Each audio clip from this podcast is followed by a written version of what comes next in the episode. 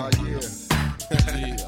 it's all about you. One time. I'm gonna say it's all about you, baby. It's all about you.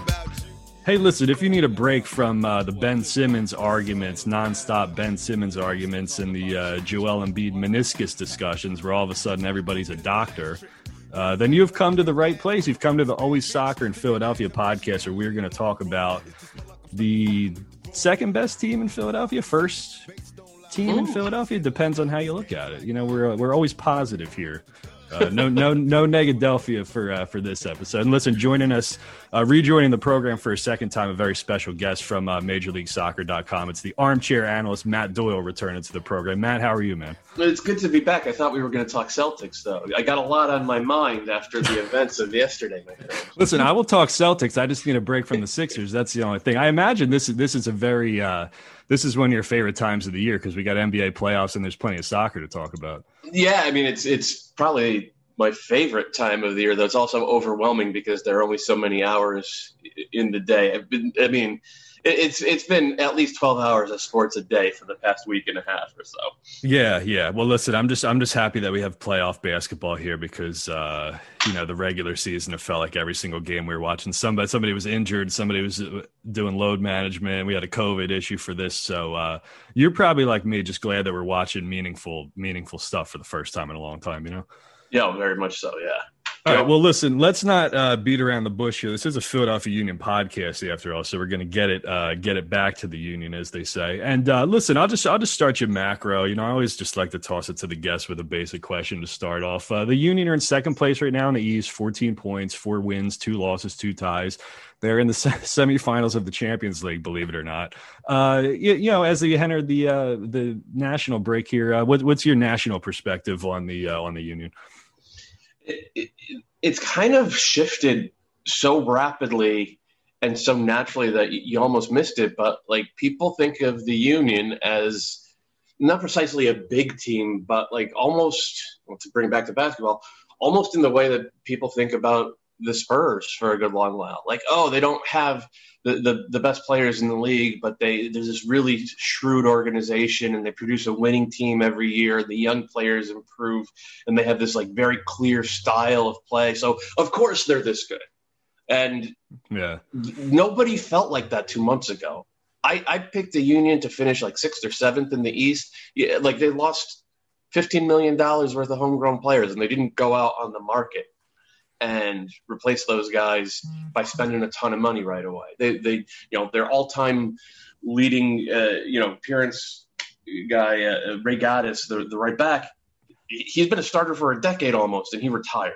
Like that is a lot to to replace in one offseason for any team. And the Union replaced that, and they got better. So it's it, it's this weird acceptance, and I, I mean, weird is maybe not the right word, but there's this acceptance and sort of embrace of the fact amongst the national media. I think that the Union are just good now. They're just a good, shrewd team, and they're going to always produce these types of teams uh, that compete at or near the top of the Eastern Conference. And I think last year there was not a lot of belief in that. Last year they were the scrappy underdogs. You know, could they could they roll that that 2019 playoff appearance into something bigger? And they did. It was kind of surprised, but now it, it almost feels inevitable. The San Antonio Spurs is actually a great comparison. I never thought of that before. But we've done a lot of crazy comparisons on this show in the past. We've compared Ray Gaddis to Ben Simmons uh, because he's really, really good at some things and doesn't do anything. and the other thing he doesn't do at all. But yeah, it's, it's true if you think about it because, like, you know, Dun- Duncan, Parker, Ginobili, you know, they were a great team with good players and they played a very, uh, uh, you know, an ob- obvious style and they had a great coach. Um, but you know, you, you know, Skip Bayless and Stephen A. Smith wouldn't necessarily be doing 30 minutes on the TV talking about the San Antonio Spurs, you know? So it's just funny how they've kind of, the Union are like this pragmatic, very German kind of team where Ernst Tanner just sort of like plugs these guys in and they continue on without missing a beat. I mean, Elliott comes in for uh, Mark McKenzie, uh, Anthony Fontana and Jamiro Monteiro basically cover for Brenden Aaronson going and Olivier Mbaizo comes in for Ray Gaddis, and it's almost like they don't miss anything at all. No, I mean, I, I would argue, and no offense to Ray, I would argue that Mbaizo is a clear upgrade over over Ray Gaddis, based Yeah. on what we've seen so far. And like I love Jamiro Monteiro as a ten. I I just is especially in that diamond midfield because. Mhm. He gets around the ball more than Brenden Aaronson. did. Brenden Aaronson's amazing in transition, um, but he didn't find the ball a ton, so the game didn't really run through him. When Yeah. Monteiro's there, he's all over the ball on both sides of it. And I think it gives Philly a little bit more structure um, while at the same time still being super dynamic in, in transition. So I, I, it doesn't surprise me that he looks good, and it doesn't surprise me that the team looks so good with him playing in that spot. But the fact that it has all come together so quickly, despite, again, these significant losses, um, it's a credit to, to Jim. It's credit to Jim Curtin. It's credit to the whole organization. And obviously, it's a credit to these players. I'm going to give you my Jamiro take, and I, I want you to tell me if if you agree with this, you disagree. I, I agree with you that I like him at the ten, and I think he's a good ten. I just love him at the eight, and um, I think my argument there is that I feel like a lot of the stuff that he does as a ten, um, he can still do as an eight. And what I mean by that, I guess, is that you know I always thought he was a good like back to front kind of connector. You know, um, Mhm. somebody to kind of shuttle the ball from back to front. You know, um, especially with Medunjanin and not being there anymore. Like it's sometimes it looks a little janky when they're trying to play out of the back or they're trying to move it forward or they're trying to connect the dots or whatever. And I just think like, look, if you're if you're moving forward in transition or even if you're if you're you know moving forward with the ball in possession, you know the first two guys forward are going to be your strikers. Then you have your number ten. And there's going to be a fullback joining the play. And then I guess, you know, the fifth guy or the fourth guy forward is going to be one of the shuttlers. So it's not that I dislike Jamiro at the 10. I just, I just think he's a really, really good eight. So is, am I, is that a fair assessment on my part? No, it, it's absolutely a fair assessment on your part. And, and the fact that he is so comfortable in either of those spots gives Philly um, a level of flexibility, even within the same structure that they always play, which is that 4 4 2 diamond. Now, Yeah. the the thing the thing that I, I, love about him more as the 10 i his defensive instincts and coverage he just makes it miserable to try to play out against this union team and Yeah. if you look at South, like so many teams build through their own number six um, or even a center back stepping up into midfield Monteiro takes that away like he he makes like he makes that first step so much harder for other teams, and I, it leads to turnovers. And turnovers are the currency of the of the modern game because turnovers lead to transition moments. So I, I understand why he played as a shuttler last year, and obviously you can't argue with a supporter shield and you know selling Brenden Aaronson for nine ten million dollars, whatever it was. Yeah. Um, but I think the team's ceiling is higher with Monteiro a, as a number 10, even though he's not the type of final third wizard that like a, a Zella Rayan or a Diego Valeri are.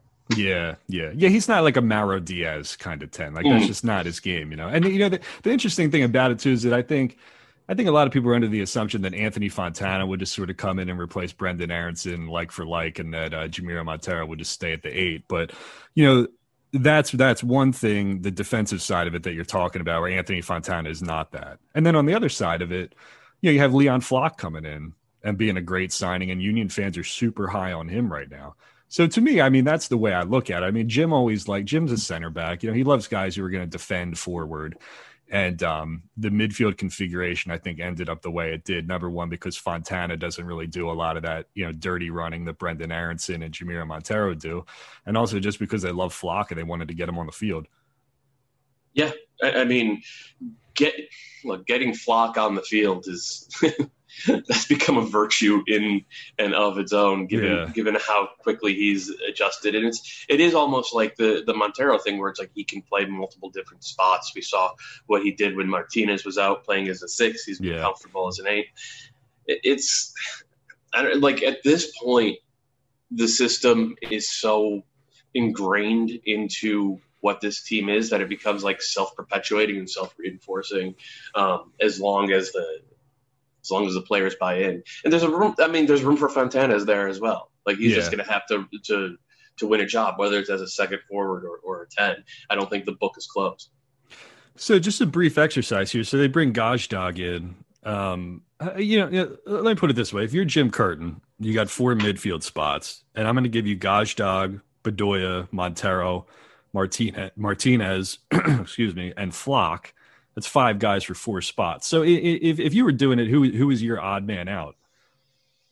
I mean, let's see Gazdag win the role first. Now, obviously, he's going to get a, a chance to. They spent a lot of money on him. He's got a pretty good pedigree, um, and they don't. They tend not to miss with their signings. So, uh, if if he's coming in, he's probably he's probably pretty good. Um, but I don't I don't think it's a given that he's going to walk right into the role. But also, like that's that's what you want as a team. You want like that's a step forward for Philly, especially as they juggle multiple competitions. You need to have not just five, you need to have six or seven guys for that that midfield, guys who you can throw out there and you know perform at X level. And the hope I'm sure with Gazdag is that he will make it clear that he is the best number ten on the team. That he he's a high level guy who, you know, can do for Philly's attack what Bebelo Reynoso did for Minnesota last year when he came in late yeah. in the year. Um, but like that's not a given, and, and I, I at this point you just kind of trust Curtin to figure it out because he's done that so often over the last five years. Matt, my only thing with the Union, and maybe you can help me fill in the blanks here, is that I feel like as a counter pressing team um, that really thrives on turning defense into offense, um, that when that's not necessarily working, or I don't know, maybe I would put it this way. I, I'm still kind of looking to see like what their offensive identity is, you know, because they thrive on turning teams over. They hit a bunch of counterattacks against Atlanta, but um, you know, the Union of of two years ago, you know, they get like Medunjanin in on the ball, and Bedoya would get up on the right flank, and for like five minutes in a game, they would look like Barcelona knocking the ball around. You know, Mhm. they'd like strangle a team with possession, or you know, they bring Ilsinho in and they go four two three one, and they haven't done any of that um, this year because he's injured. So I'm just curious, like you know, if the if the counter press isn't working and they're not turning defense into offense, like wh- wh- where do the goals come from, or what what does their identity become if if that's not really working for them? Yeah, it's a good question. Um, and, and I like I loved that Union team 2018 and 2019, the one where Medunjanin was at the back point spraying Yeah, so did. I, man. I just I loved watching. I, people are probably sick of hearing me talk about Medunjanin because he's long gone, but he was just such a unique player, wasn't he? He was. He in that, that left foot of his, and the way that they were able to make the game big and, and turn into like a pure possession team that would Yeah, disorganize opponents with the ball and and you know create just wonderful sequences of play and a lot of goals that way. Like I love watching that type of soccer. This current iteration of the Union um, is not as fun to watch for me, um, but they're arguably more effective because the, the answer to your question is they create transition moments. Like it's, if it's not happening in, in transition moments, they will Mhm. find a way to create more transition moments, and they generally win those moments. It's, Yeah. it's, it's about having this dis, uh, sort of discrete sil- uh, skill set. Now, that's not to say that they're a bad possession team.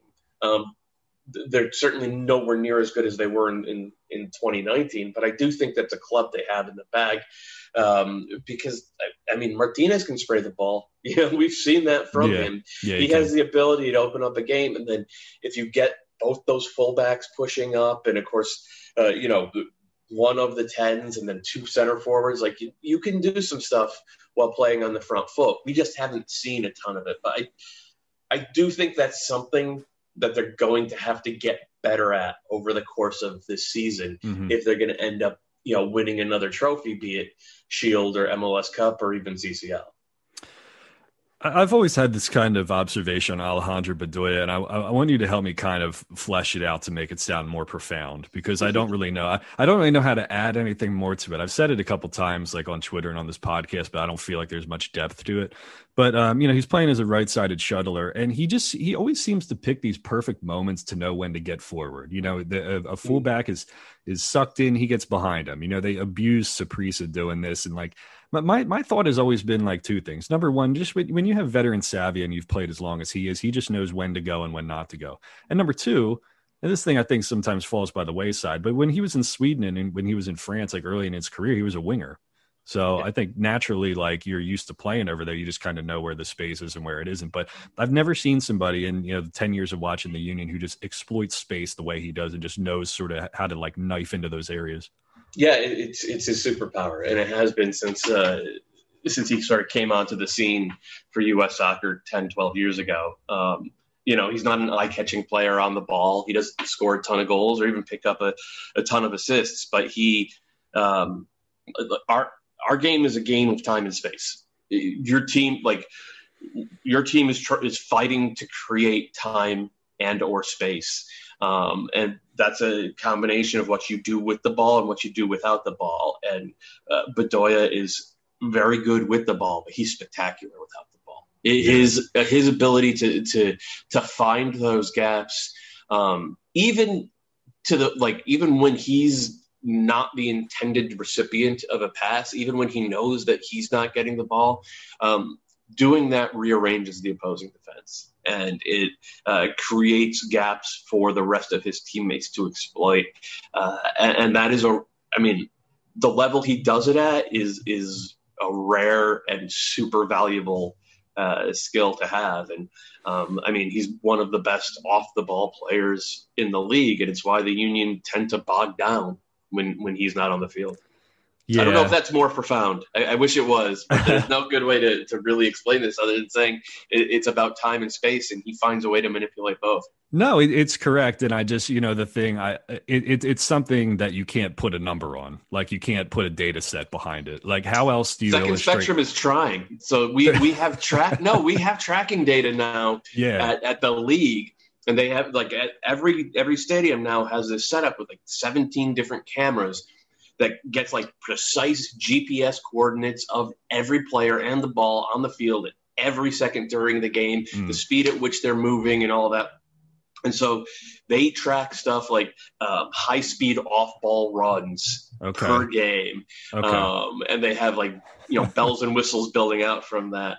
Uh, I, I got to take a look at it. I imagine that there's a, a, a tier with Bedoya and, and Cristian Roldan and then everybody else, you know, well below that level. Yeah, well, I mean that's great, and that's that's what you need because before it was like, what did we have? I could pull video clips and I could just show right. people video clips on Twitter, but I, you know, Otherwise, I had like a generic heat map that didn't illustrate when it was on ball or off ball or stuff like that. So yeah, I think you need those analytical tools to kind of flesh out these arguments. Otherwise, it's just people just got to take us at our word, right? Or what, right. whatever, whatever video I can pull of it, you know. So um, hopefully we can illustrate a little bit better as that moves forward, you know. And just a sidebar too on that. I, I, when Jim comes back on the show, I'd love to just sort of pick his brain and say, hey, what data do you like and what data do you not like? Mm-hmm. You know, because sometimes I think you know you're an NBA guy and a basketball guy, so you can you can appreciate this. But like, you know, sometimes I think you get way too far into the numbers kind of thing where you can just sort of twist it into any kind of narrative you want to spin. Whereas soccer is more of a linear, free flowing kind of game where it's not like there aren't like three point percentages and field goal attempts and stuff. It doesn't you can't get as deep on that as you can in basketball, you know. So I, I that like that's curious to me. Like, do you find that interesting? Like going oh, through yeah. like how much data is too much versus like what's appropriate? Yeah, it's overwhelming with soccer, and, and it's because we don't have as many uh, discrete data points that are clearly good versus clearly bad.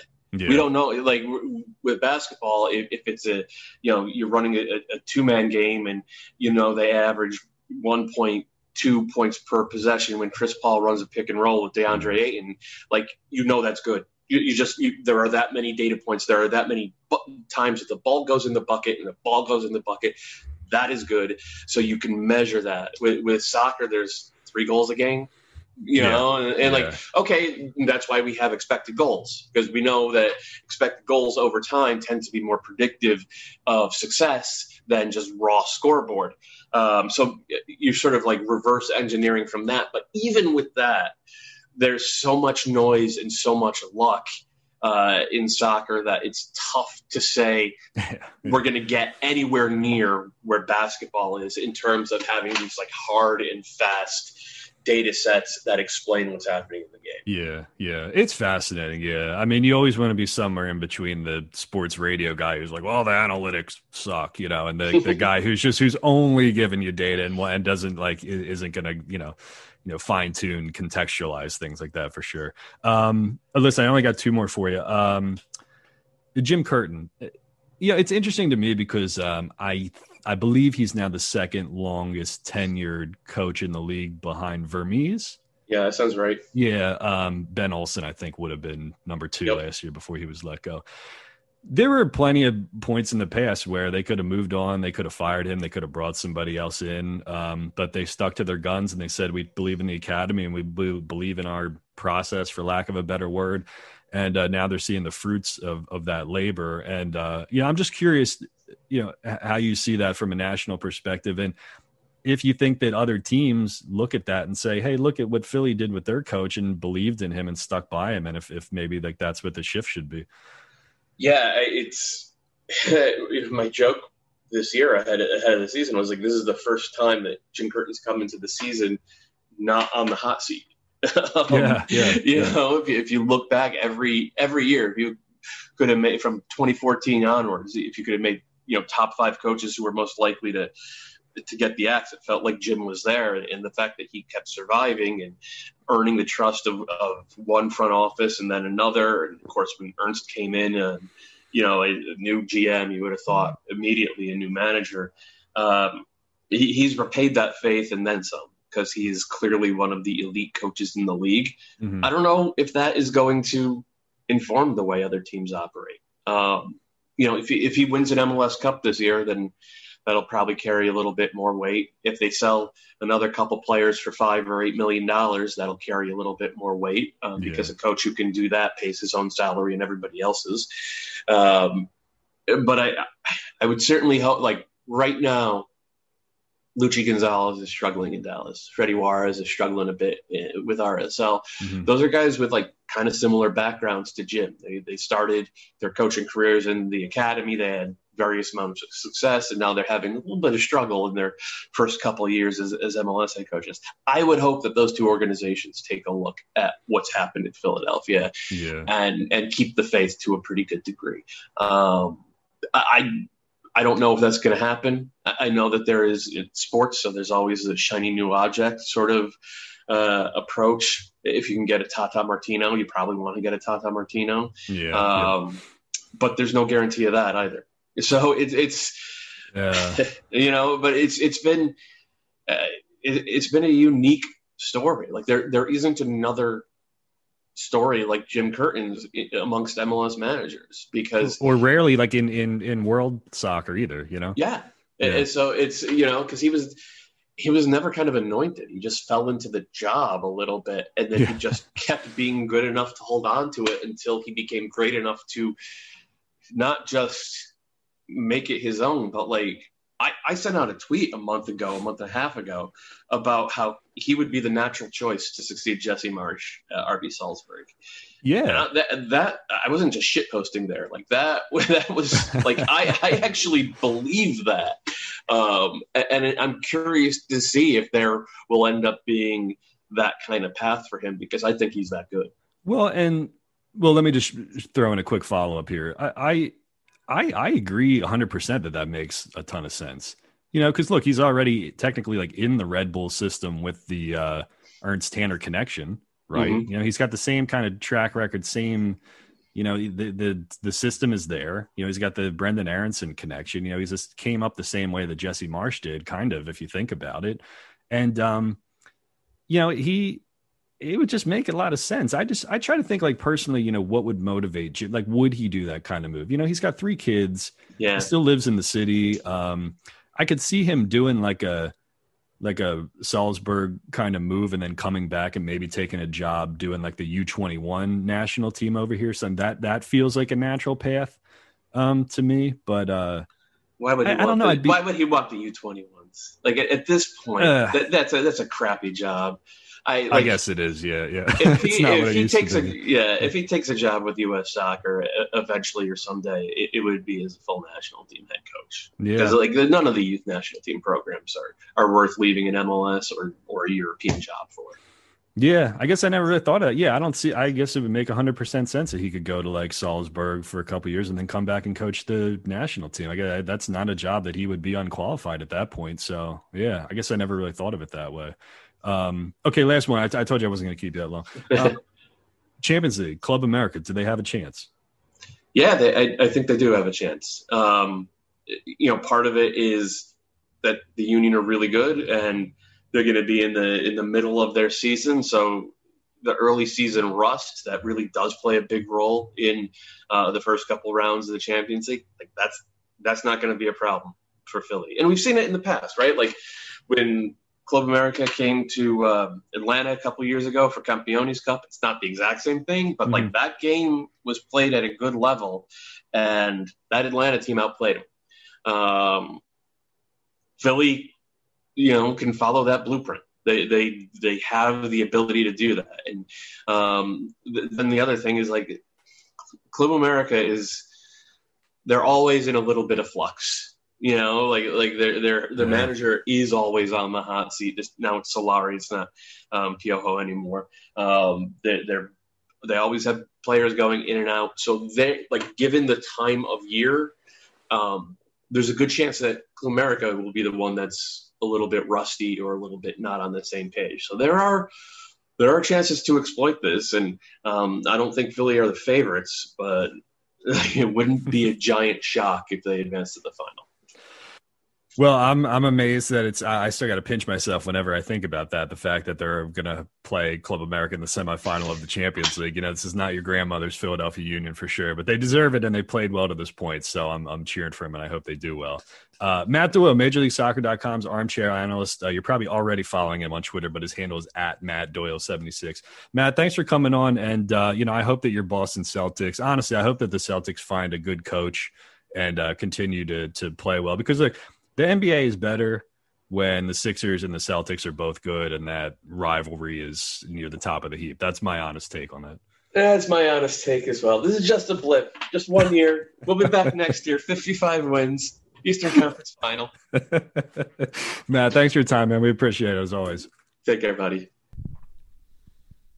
Okay, let's see what you got in the way of questions and comments and concerns. And actually, this batch of questions comes from last week uh, before the Portland game. I was going to do the podcast Thursday or Friday, but the original guest fell through. So these questions might be old, uh, but I think they will hold. How's that for a rhyme? Okay, uh, Matt Matt Batdorf. He says since we're paying, uh, since we are already paying close to two million dollars for our strikers, what is a likely spot for us to upgrade to improve our anemic offense? Uh, also, can you believe we're paying Casper almost a million per year? Um, yeah, look, I mean, they went out and got Gazdag. They got their number 10, so you're not going to add anything there. Uh, Sergio Santos and Kacper Przybyłko making a decent amount of money. So the only, the only upgrade you can make is to pay more money for a better striker. You know, upgrade Santos and make him a bench guy. That's really the only thing uh, I think he could probably do there, you know. Um, and also, can you believe we're paying cash for almost a million per year? Uh, no, I, I, I thought he was less than that, honestly. But uh, I got to admit that when I came off the beat, I kind of lost track of with um, lost track of a lot of the contract stuff and the salary stuff and things like that. Um, more macro kind of stuff we do on the podcast and on Crossing Broad now, you know. Uh, Richard Saunders says, kind of a random one, but uh, way back when Christian Pulisic was just a kid from Hershey, he was with PA Classics when the union started. Was he ever on the team's radar? Uh, was it just a different time? Um, yeah, so listen, the, the Pulisic thing was he came he came over and he played with the Union youth squads back in like 2012, and uh, he did get some games for the Union. He was coming; they had to drive two hours, you know, from Hershey to get out here. So a lot of what he was doing was still with, with PA Classics. But Peter Nowak wanted him and had his dad into the stadium and like a suite and everything, and they pitched him and said like, "Hey, this could you could be playing here someday, right?" The academy obviously didn't exist back then, but they never really had a chance of landing him because he already he already had European scouts who were who had an eye on him back then too. So you know Dortmund was sniffing around. I think he went down to Bradenton to train, and uh, you know he had a Croatian passport through his dad, who was also a soccer player. Um, so it, it was easier for him to get the um, you know the work permit or the visa or whatever to go over and play in Germany. But yeah, they, the union sniffed around, and Peter was interested, and he got fired.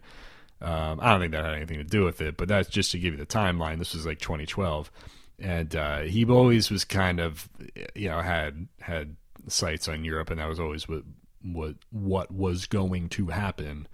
Uh, but they they sniffed around and they and they tried to bring him in for sure. You know, uh, J- Jim said I think a couple years ago that it was never that he always thought that they would never really have him that he would go elsewhere. So I think that kind of put a bow on that one.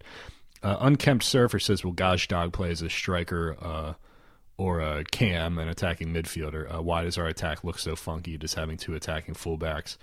uh, somehow interfere with how much width we can have. Uh, no, I just think um, you know they're not they're a team that kind of turns defense into offense. You know, it's counter pressing, it's winning the ball back. They're not they're not a possession team anymore. You know, Matt and I were talking about this. They don't have that back to front ball movement. You know, it's kind of kind of staggered moving forward. They're not going to kind of strangle you with possession. They are not really an on ball chance creation team. You know, interestingly enough, in the Portland game, they scored three set pieces on terrible uh, marking defending from from the Timbers. And look, credit to the Union for finishing those and, and being in the right place at the right time. And Corey, Corey Burke attacking that third one and um, you know getting forward and staying with the play while three Portland guys just sort of ball watched and stood there. um, but you know, up until that point, the Union had two, had six goals in MLS play. Two of them were on set pieces, and four of them were from open play. Um, you know, and they had scored a bunch of counters in the Champions League where you know, I think that's a product of those games being two leg, you know, those series being two legs and the urgency of needing to score and needing to get forward and doing things like that. But yeah, I don't really know what their offensive offensive identity is. You know, it's about turning defense into offense and counter pressing and things like that. But they don't have a lot of organic build up and chance creation and things like that. So that's um, kind of the question. Gazdag's going to be a midfielder. He's going to be the number ten. Um, that's where they're going to play him. Uh, Dan checks in with a self admitted inferiority complex question. He says during extra time radio on Monday, um, the cast discussed who the top teams are in each conference, uh, suspiciously leaving out the Union in their Eastern Conference talk. So, how would you say the Union stack up against other teams in the league? Well, um, so that was before the Portland game. I think they had them in their power rankings. I think they had the Union up at number three, uh, league wide, and now they're three points behind the Revs. Um, so they're second place in the East. I, I, think they stack up fine against every other team in the league. They don't have offensive firepower, but they don't really give up a lot of goals. They're they're hard to play against. You know, it's consistent from one through eleven. I think they're the same. They're kind of an iteration of the team that we saw last year, where they just kind of don't really give up anything cheap. You know, so I I think they can play with anybody in the league. That Revs game was a good game. Uh, I think they would give Seattle a run for their money. Yeah, I don't think they're. If if we're talking tiers here, you know, the Union are tier one or right underneath that. You know, tier one B is that a tier? We'll say it is. Uh, Richard Saunders wants to sneak in with a second question. He says, "What's the optimal lineup for this squad? Is Martinez a liability long term?" Uh, has the U ever had this much depth before? Yeah, listen, I, I don't. I, I will answer it this way. I think it's f- fascinating that a lot of um, a lot of you guys, a lot of you people, uh, meaning the fans. Like the, it's interesting to me how big the fans are, how high the fans are on Leon Flach, and um, I, I really like him. I think he's played great so far. Um, I, I, think it's I, I don't want to put the cart ahead of the horse though with with him. You know, I think Brujo is your number six, and they play so much better um, with him on the field. Um, I think Flach is better as a shuttler, but his his versatility is what makes him great. You know, um, I just still think that I would I would go with Gazdag and Bedoya and Monteiro and um, Martinez as my as my four in the midfield, and then I would have Sergio Santos next to Kacper, you know, and then I would bring Fontana and Burke off the bench, and the backline's the backline. Um, know, I, I think that's I think that's pretty straightforward. That's probably their best look. You know, um, Jeff Wool, uh, investor emeritus of Crossing Broad Checking, and he says, "What opposing player would you most like to dump a box of popcorn on?" I would say uh, Felipe from uh, New York Red Bulls, DC United, Vancouver, Montreal. Uh, Big Mac says, "Do the Union not value forwards like the Eagles don't value linebackers?" That's a that's an interesting question. Actually, I think it's I think it's less. You know, it's like I think the Eagles linebacker thing was more like a product of scheme. Like they they were always going to be like, if we have defensive linemen who can rush the quarterback, and if we have corners who are capable enough, uh, which over the last couple years they were not, then the linebacker shouldn't really matter. You know what I mean? Whereas I think a lot of what the Union do is really predicated on how good the midfield is and how mobile the midfield is. And so I think that they say that, you know, if our midfield, which is the most important part of our scheme and the way we play, if they're if we have quality there and they're doing what they do, we can get away with putting our money and our value and our focus there, and the and strikers will score if the midfield's doing what they're doing. You know what I mean? So I think it's not that they don't value that position. I think it's just kind of a byproduct of the scheme and, and something that they do value a little bit more. Right? But that doesn't necessarily mean that they don't care about the strikers at all. So um uh, John Kristoff, had a question about Portland. Sorry, man. I'll, I'll hit you up on the next one. Um, Kanye Wu says, I saw the list of salaries on the team. Przybyłko is making almost $1 million a year, uh, and it's just behind Jamiro and Ali as the highest paid. Um, regardless of output, this makes me think we won't have another high paid striker on the books for a while. Yeah, that's the second question about this. Yeah, I listen. I what was Santos like five hundred thousand dollars? Uh, how was his transfer fee? I got to look and see what he's making. But uh, yeah, look, it's the conundrum that we talked about last year and the year before. It's like it's easy to improve a team that's not good, but how do you improve a team that is good? You got to make harder decisions. You know, like Ray Gaddis retires, you try to upgrade at that spot. If you're paying a one million dollar striker, how do you upgrade a one million dollar striker? You go to a two million dollar striker. So, yeah, I mean, at the end of the day, that's probably what it what it comes down to. You know, I, I still think they would be if they had a DP striker next to Kacper up there. You know, and then Gazdag in the in the midfield with with those other three guys. I mean, I think that's probably the best you could hope for. You know, uh, yeah. Uh, Jared Remster says, "What do you make of the Alvas Powell rumor? Uh, depth for Mbaizo, or would he take over the top spot uh, for Mbaizo? Yeah, I like it. Alvas Powell's still still pretty young. He started and played a ton of games for Portland, but like since he in Miami, he just didn't really. I, I got to go back and look at why it didn't work out for him there because he was a really really good starting fullback in this league not long ago, and then kind of dropped off. So." Um, uh, that's something worth looking at. You know, say why didn't he stick in those other two places? Uh, Dave Burt is checking in. He says, "Is uh, is a four two two two a thing? Uh, and if so, can the U pull it off with Gazdag, and how would it work?" Excuse me. Um, yes, the four two two two is is a thing. It's it's called the empty bucket, and uh, the Union actually ran this formation in 2011 and uh, if you remember, it was Sebastian Le and Carlos Ruiz up top. They had Justin Mapp on one side, and I think Mike Farfan on the other side. And then they had Stefani Miglioranzi and um, Brian Carroll as the two defensive midfield. Basically, what they mean by empty bucket is that you don't play with a 10. You play with two D mids and two wingers. Right? So, um, to answer the question, no, they can't pull it off. They, they, don't, they don't have wingers anyway. You know, so they can't even play really a four-two-three-one as long as Ilsinho's injured. So, um, empty buckets a thing. The Union aren't going to run that, and they haven't um, haven't run that for a long time, almost almost ten years now. You know. Um, Pat in the playoff hat, he says uh, best starting five from the Union to to compete in a basketball game. Wow. Um, well, who are the tallest guys they've ever had? Jack Elliott's got to go in there uh, Faryd Mondragon, Chris Konopka wasn't he like six foot six or something like that? He would have to go in there.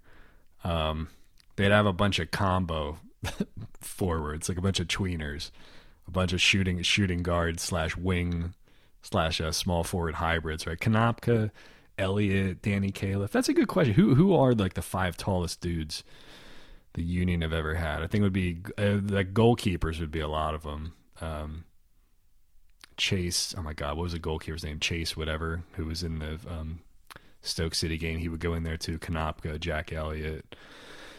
Um, it's a good question.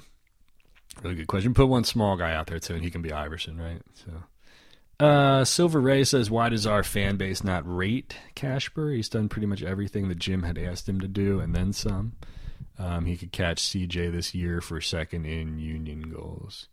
Do does the fan base not rate Kacper? I don't know. I, I, I think it's a little bit of a straw man thing there. I, I, you know, talk about on this podcast and on the post game show about how you, you get frustrated with him and you're ready to, um, tweet something about him, complaining about him, and he shows up and scores. But I, I don't know if they don't. I don't. I wouldn't say that they don't rate him. I think that maybe it's like, um, you know, when he's just kind of bopping around for 80 minutes and then he scores and then that's it. I, I think it's kind of like a the skew of of of his contribution versus what it looks like he's doing the other you know minutes that he's out there on the field. Maybe that's why people look at him a certain way. I don't know if that makes any sense, but strikers are like that, you know.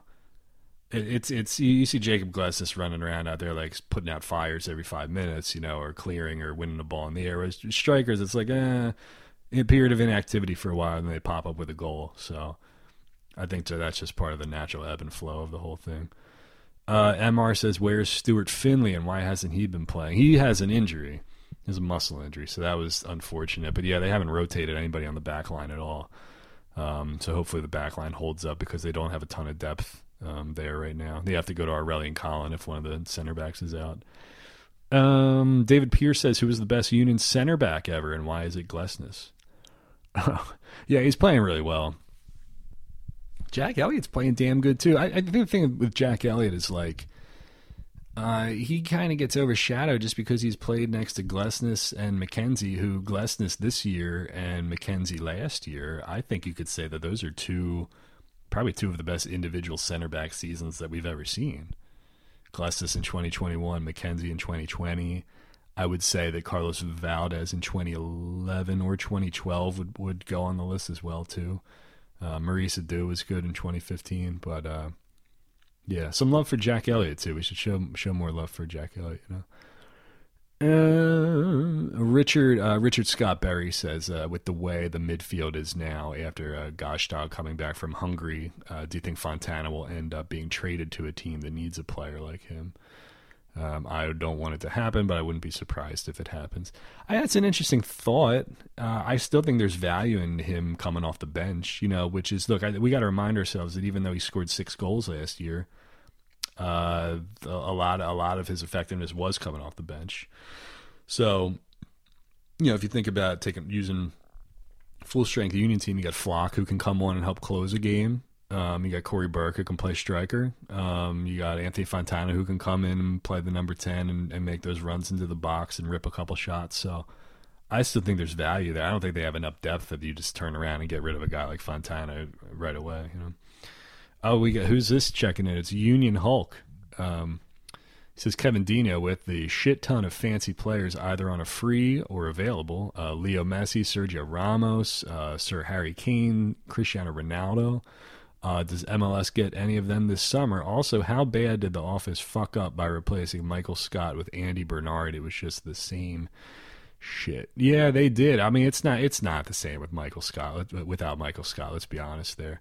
Uh, Sergio Ramos, know, Harry Kane. Somebody should make a bid for Harry Kane in MLS about that. Maybe Miami will go get him, and then they could find another two million dollars or whatever that was. Um. Okay, Charlie has two questions. He says, "What's the what's the obsession with finding a replacement for Ali Bedoya when he's still got two to three more years left in him?" Yeah, it's a good question too. I, I don't I don't think anybody's obsessed with like finding a replacement for him. I think they're just they're just looking into the future and saying, "Look, the guy's 33 years old." Um, and I think with Leon Flach coming on, they they see similarities in the way they play, right? So maybe that's why it's turned into this thing where he could be Ali's replacement at some point, you know. But if you take the word replacement and you change it into like air, right? H E I R, like then it doesn't sound as damaging, right? it's like replacement has like a negative connotation, like the guy needs to go, you know. But if he's like the heir apparent or the next guy up, then that that makes it sound a little bit different, you know. Uh, question number two: He says, "Is, is Jamiro Monteiro the best Union signing of all time?"